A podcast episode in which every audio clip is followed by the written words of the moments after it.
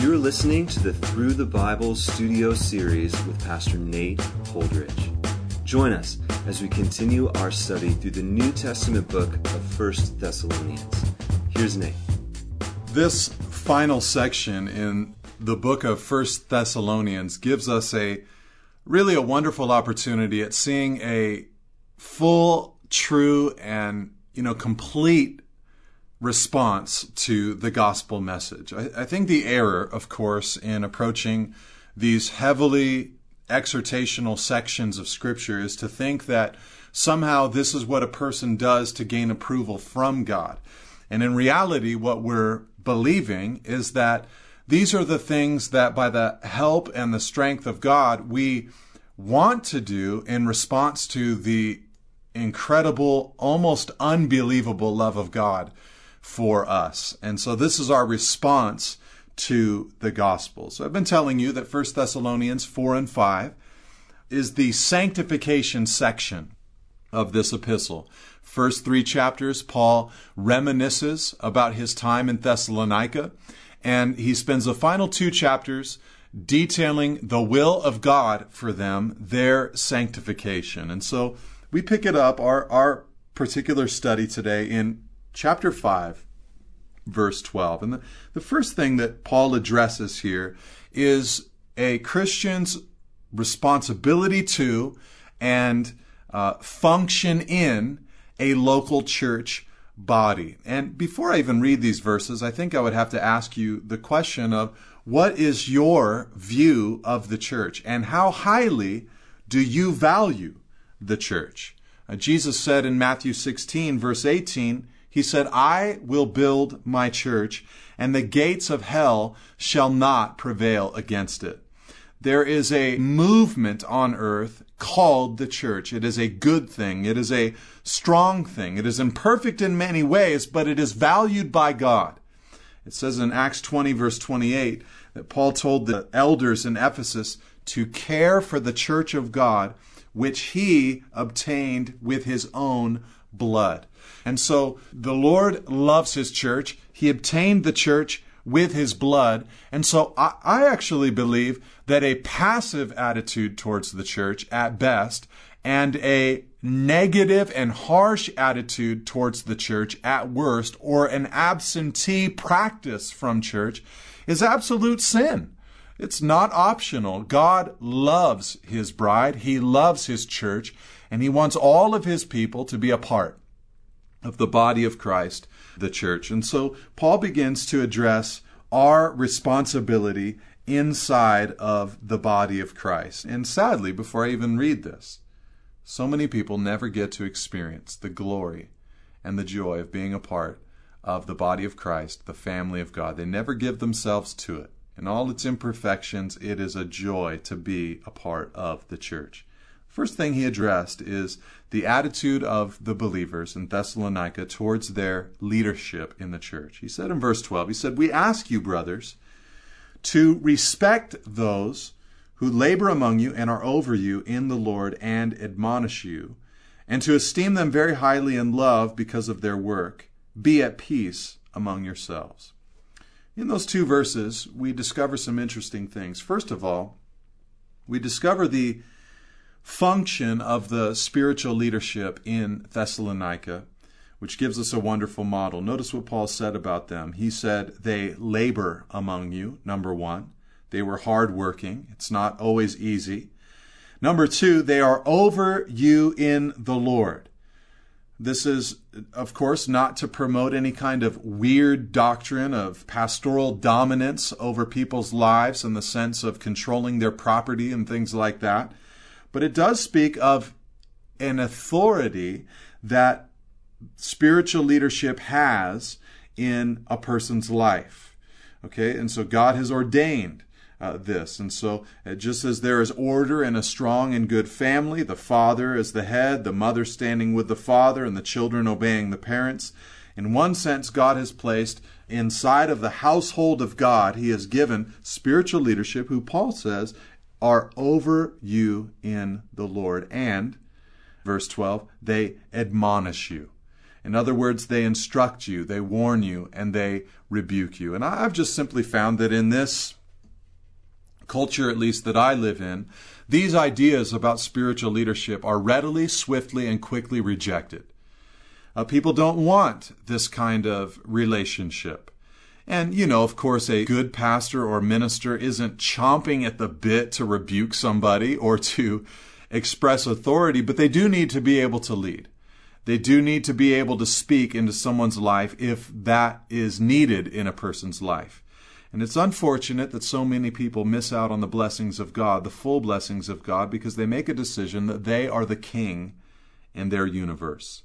Jesus Christ is the king, and he has blessed us with wonderful instruments to be able to uh, decipher His will for our lives and to make good decisions and all of that. And so in the church, it's only natural that there would be a leadership that's provided. It's, it's protective, it is good for the body of Christ. They labor, they are over you, and they admonish you, Paul says in verse 12. And then Paul said also, as far as the way the Thessalonians were to treat these leaders, number one, he says in verse 12, you're to respect those. They're to give them respect. And, uh, you know, I think in Thessalonica, there was probably a, somewhat of a difficulty in finding good and qualified leaders. The church was only a year old at the time that Paul wrote this epistle. And so these uh, leaders were brand new. And more than likely, they had gotten saved and given their lives to Christ right around the same time as most of the people in the church. And so you wouldn't look at them and see someone who is an elder in the sense of they are older than me or they are older than me in the Lord. They would have been in Christ about the same amount of time. But so that's why Paul has to tell them you have to give a concerted effort to give that admiration and to give that respect, to place that respect upon these spiritual leaders. And I found that the giving of respect so often is very similar to love. We say at times that love is not an emotion, but it is a decision.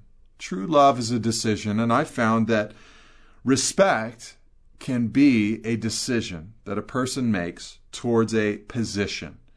And so he tells the church in Thessalonica listen, this isn't any kind of celebrity worship, but it's also not poor treatment. You're to respect those who are laboring among you. And then in verse 13, he tells them also, secondly, esteem them very highly in love because of their work.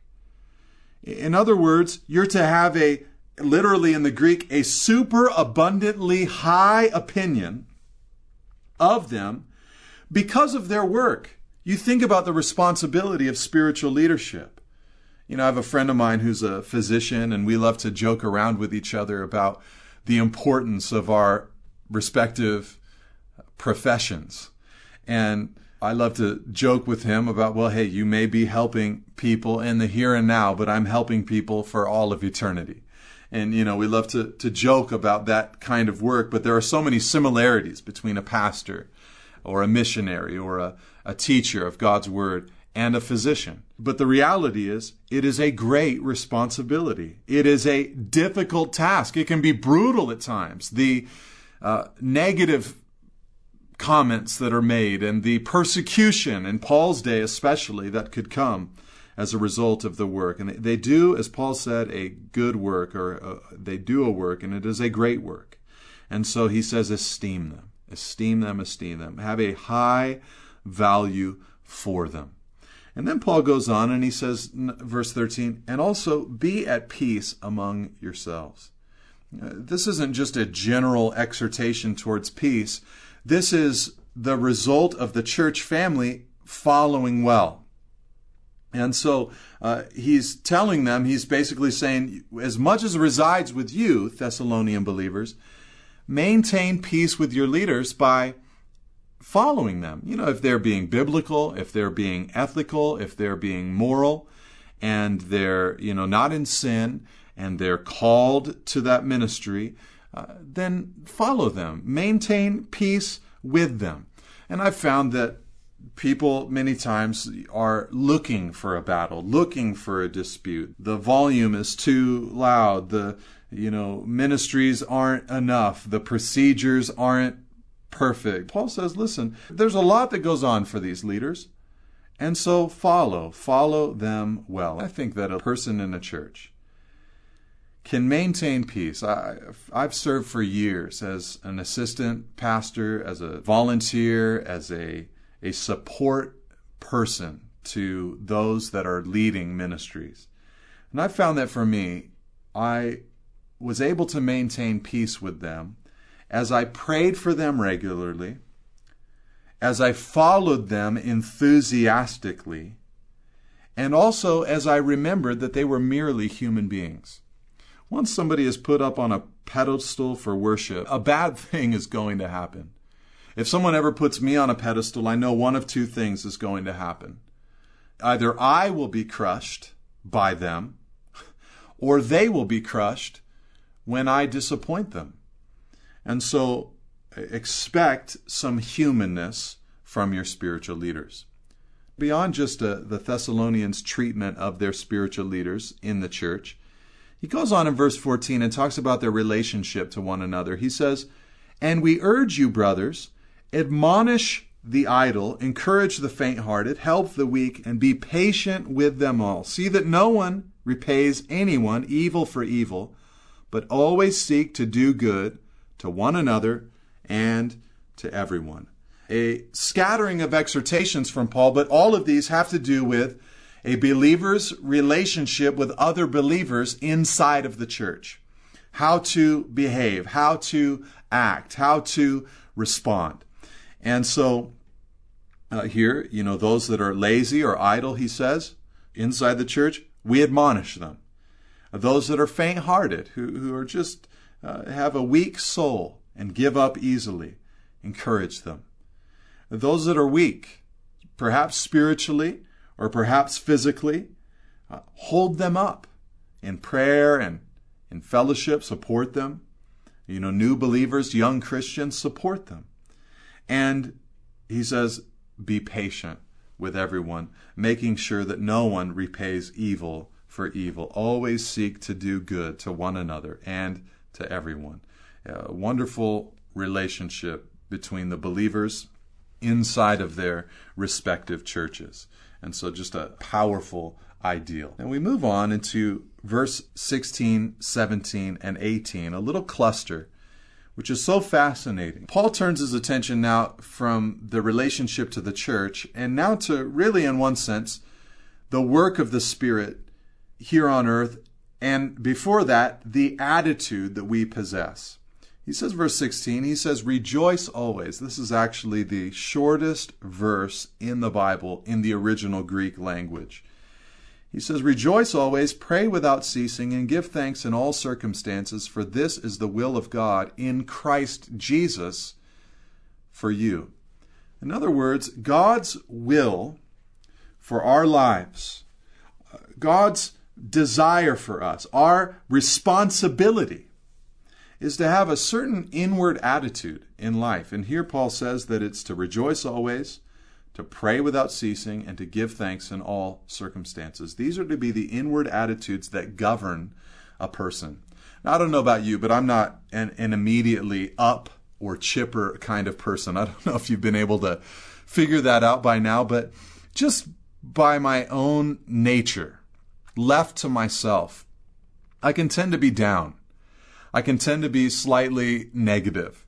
I don't know if you've ever seen the Winnie and the Pooh franchise, but when I was a child, my father used to look at me from time to time and call me Eeyore, the character Eeyore. And, and uh, when he would say that to me, I got it. I understood it. Yep, that's exactly who I am right now. And it just so fit.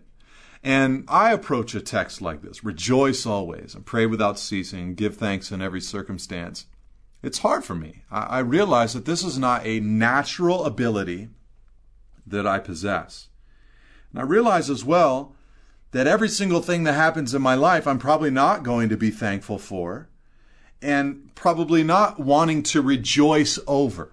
So here's the thing it's not that we rejoice because of everything, it's not that we give thanks for everything, and it's not that we pray in happiness about everything. No, we rejoice always, and we pray without ceasing, and we give thanks in all circumstances. He says there in verse 18, For this is the will of God in Christ Jesus for you. In other words, we're able to have these inward attitudes because of the reality of Jesus Christ. I can rejoice always because of Jesus. No matter how bad life gets, no matter what kind of trial I'm in, no matter how dissatisfied I am at any particular moment, I'm able to rejoice always because at all times or always, Jesus has died for me. Jesus has shed his blood for me. Jesus has redeemed me. And there is the hope of heaven as a result of the work of Christ. So even in my worst moments, which I wouldn't rejoice over, or even in trials that I might be going through, or the difficulties that others might face that I'm witnessing, I'm not going to rejoice because of any of those things.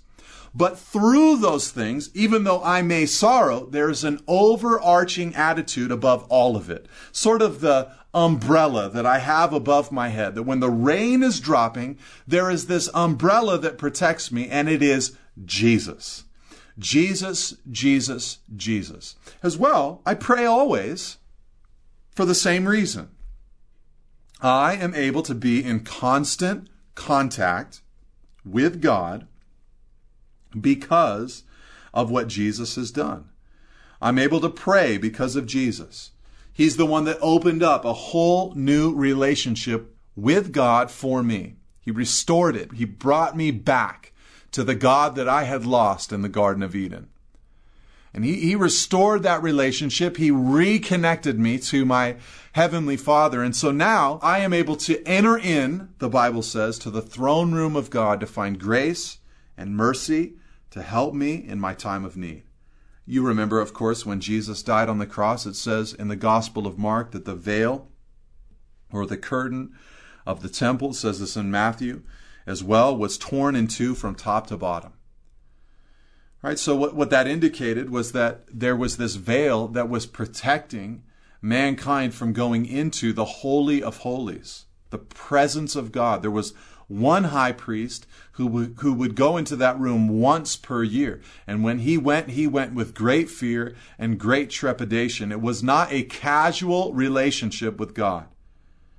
It wasn't a, you know, mowing the lawn and just saying, Oh, Lord, would you help me today? My attitude's been rather poor and you know i'm asking for your strength it, it, wasn't a you know driving down the freeway and saying oh lord you know please provide for my family uh, Lord, give me wisdom today while I'm at work. It, it wasn't a grabbing the wife of your spouse and saying, Lord, please, would you open up new doors for us? I just lost my job, or uh, I, you know, I need another opportunity. Lord, please provide. It wasn't that kind of casual relationship with God. It was with fear and trembling that one man went into the presence of God once per year. But then, when Jesus died, the veil tore from top to bottom, indicating that God was saying, access has now been won through this activity, my son shedding his blood.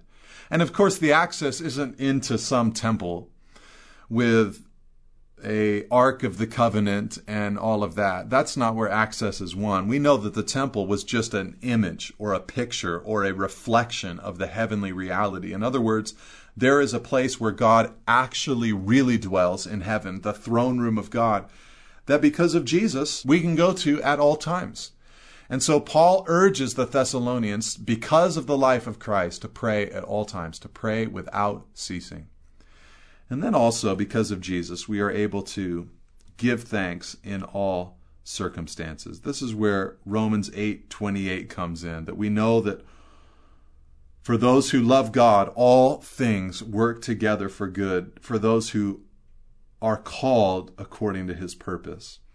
You know, there's just an understanding that what Jesus is doing in my life is good. Because of the life of Jesus, I can be thankful for everything that's happening in my life. In part because I know that through everything that I go through in life, Jesus is actually working it out for the greater glory of God.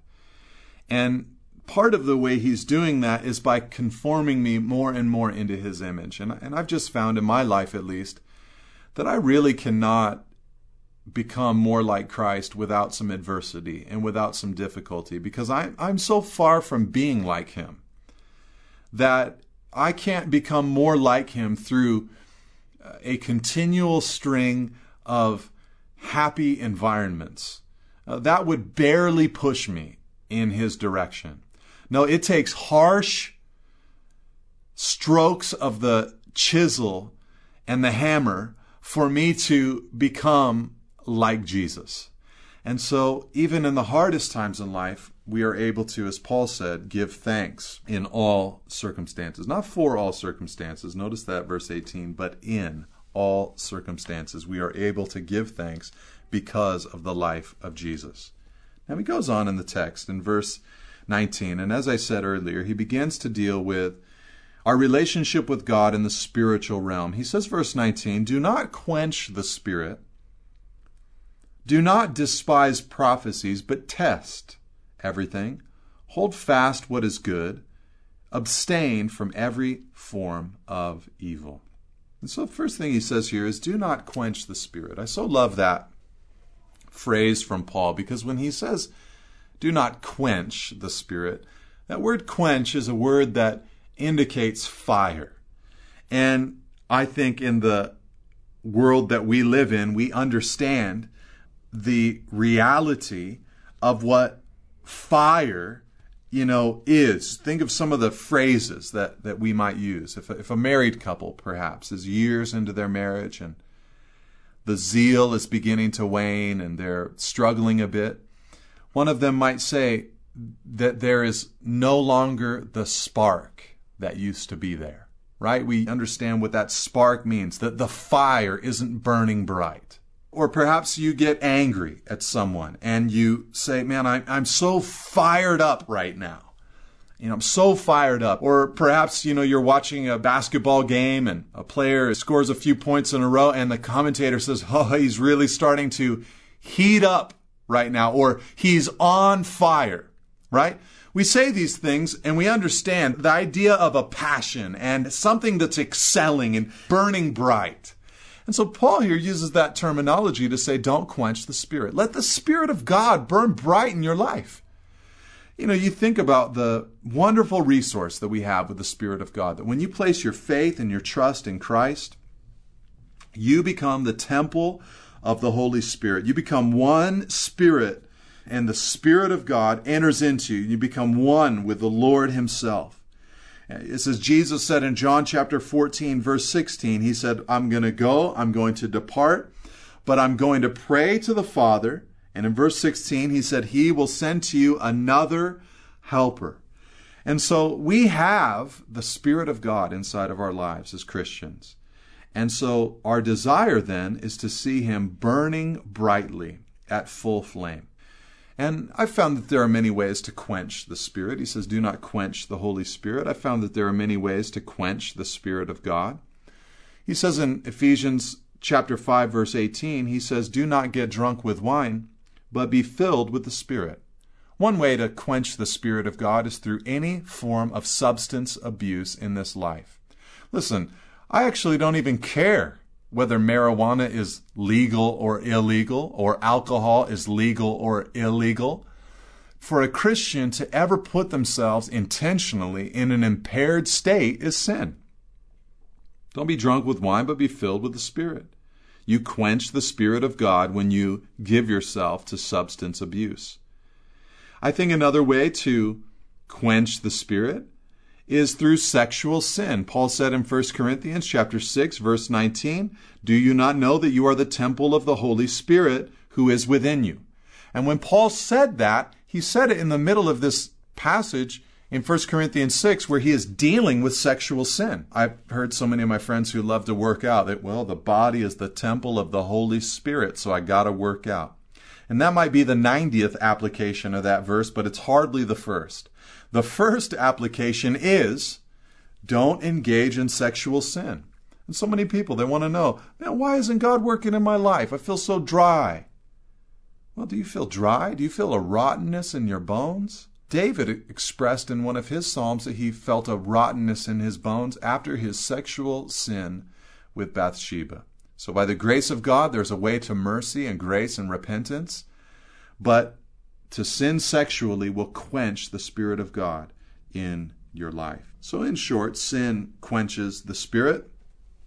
But there are other things, of course, as well. Doubting the power of the Spirit and trusting your pragmatic, humanistic, psychological uh, ideas above the power of God to change and transform you, to distort the work of the Spirit, to twist it to be something that it's not, to be rolling in the aisles and barking and expressing holy laughter and believing in silly things like gold dust appearing whenever we have a prayer meeting and stuff like that. That is quenching the Spirit of God. You're distorting the work of the Spirit. He exalts Christ.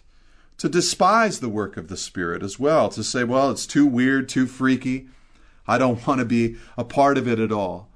And so there are many ways to quench the Spirit of God. And then Paul says in verse 20, don't despise prophecies, receive them.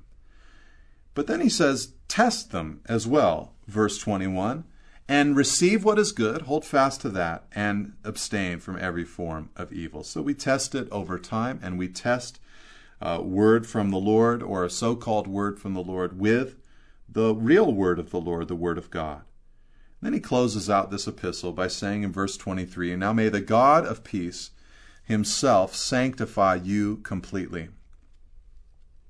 And may your whole spirit and soul and body be kept blameless at the coming of our Lord Jesus Christ. He who calls you is faithful. He will surely do it. Who is it that sanctifies us? Paul says, May the God of peace himself sanctify you completely. What is it that God desires to sanctify in you? Your whole spirit and soul and body, he says. And why would I even want to be sanctified? Well, so that you could be kept blameless at the coming of our Lord Jesus Christ. He is your bridegroom, you are his bride. What bride would want to have dirty garments? And how is it done? He says, verse 24, He will surely do it. And then he closes by saying, Brothers, pray for us. Greet all the brothers with a holy kiss. I put you under oath before the Lord to have this letter read to all the brothers. The grace of our Lord Jesus Christ be with you and the grace of our Lord Jesus Christ be with you as well. God bless you. Amen. Thank you for listening. For additional resources and teachings, or to contact us, please visit us at nateholdridge.com.